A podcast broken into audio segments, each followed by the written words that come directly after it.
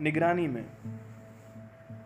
अलिफ ने अपने दोस्त बे को अपना हम मज़हब ज़ाहिर करके उसे एक महफूज मुकाम पर पहुँचाने के लिए मिलिट्री के एक दस्ते के साथ रवाना हुआ।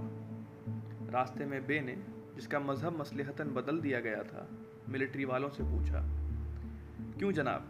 आसपास कोई वारदात तो नहीं हुई? जवाब मिला, कोई ख़ास नहीं, फला मोहल्ले में अलबत्ता एक कुत्ता मारा गया। सहम करबे ने पूछा, कोई और ख़बर? जवाब मिला, ख़ास नहीं, नहर में तीन कुत्तियों की लाश मिली।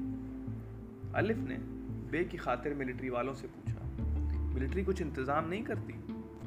जवाब मिला, क्यों नहीं, सब काम उसी की निगरानी में तो होता है।